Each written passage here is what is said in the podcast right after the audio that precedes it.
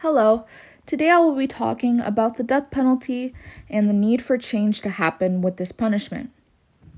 The death penalty is a government sanctioned practice where a person is put to death by that state as a punishment for their crime.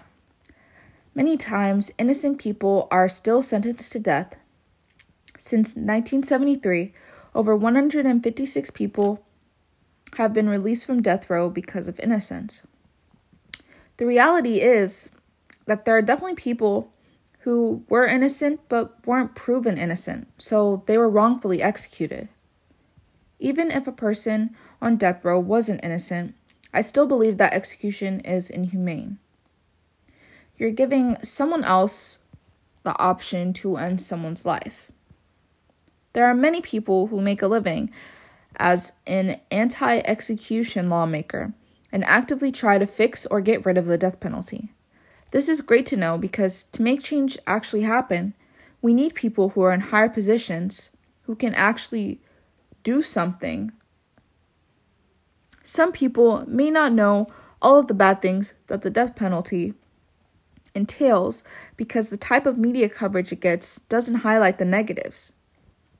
The death penalty is now normalized and doesn't receive much coverage.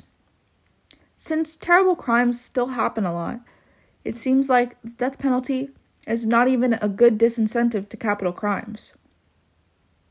What's even worse is that most of the people who are executed are not the worst of the worst, which is what the death penalty is supposed to be for.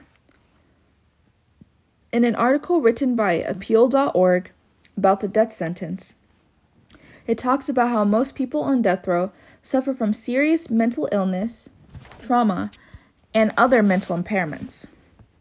This was shocking to me because, according to the Eighth Amendment, no one should face any cruel or unusual punishment. But killing mentally ill people would be considered cruel. One example used was Rocky Myers. This 53 year old man had an intellectual disability, was given an incompetent lawyer, and had a key witness who took back their statement. Even with all of that, Rocky has been on death row since 1993. There are also racial disparities that prove that the death penalty is more unfair towards black people in particular.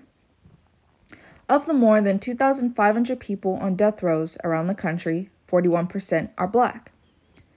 This is concerning, considering black people make up only 13% of the total US population. The system is already too damaged to be fixed. So, I think the death penalty should not be a thing at all. More than 70 more than 70% of the world's countries have abolished this practice, which is more than half of the world. Since there is no way to guarantee that someone on death row, quote unquote, deserves to be executed, we need to just stick to life sentencing. Thank you for your time.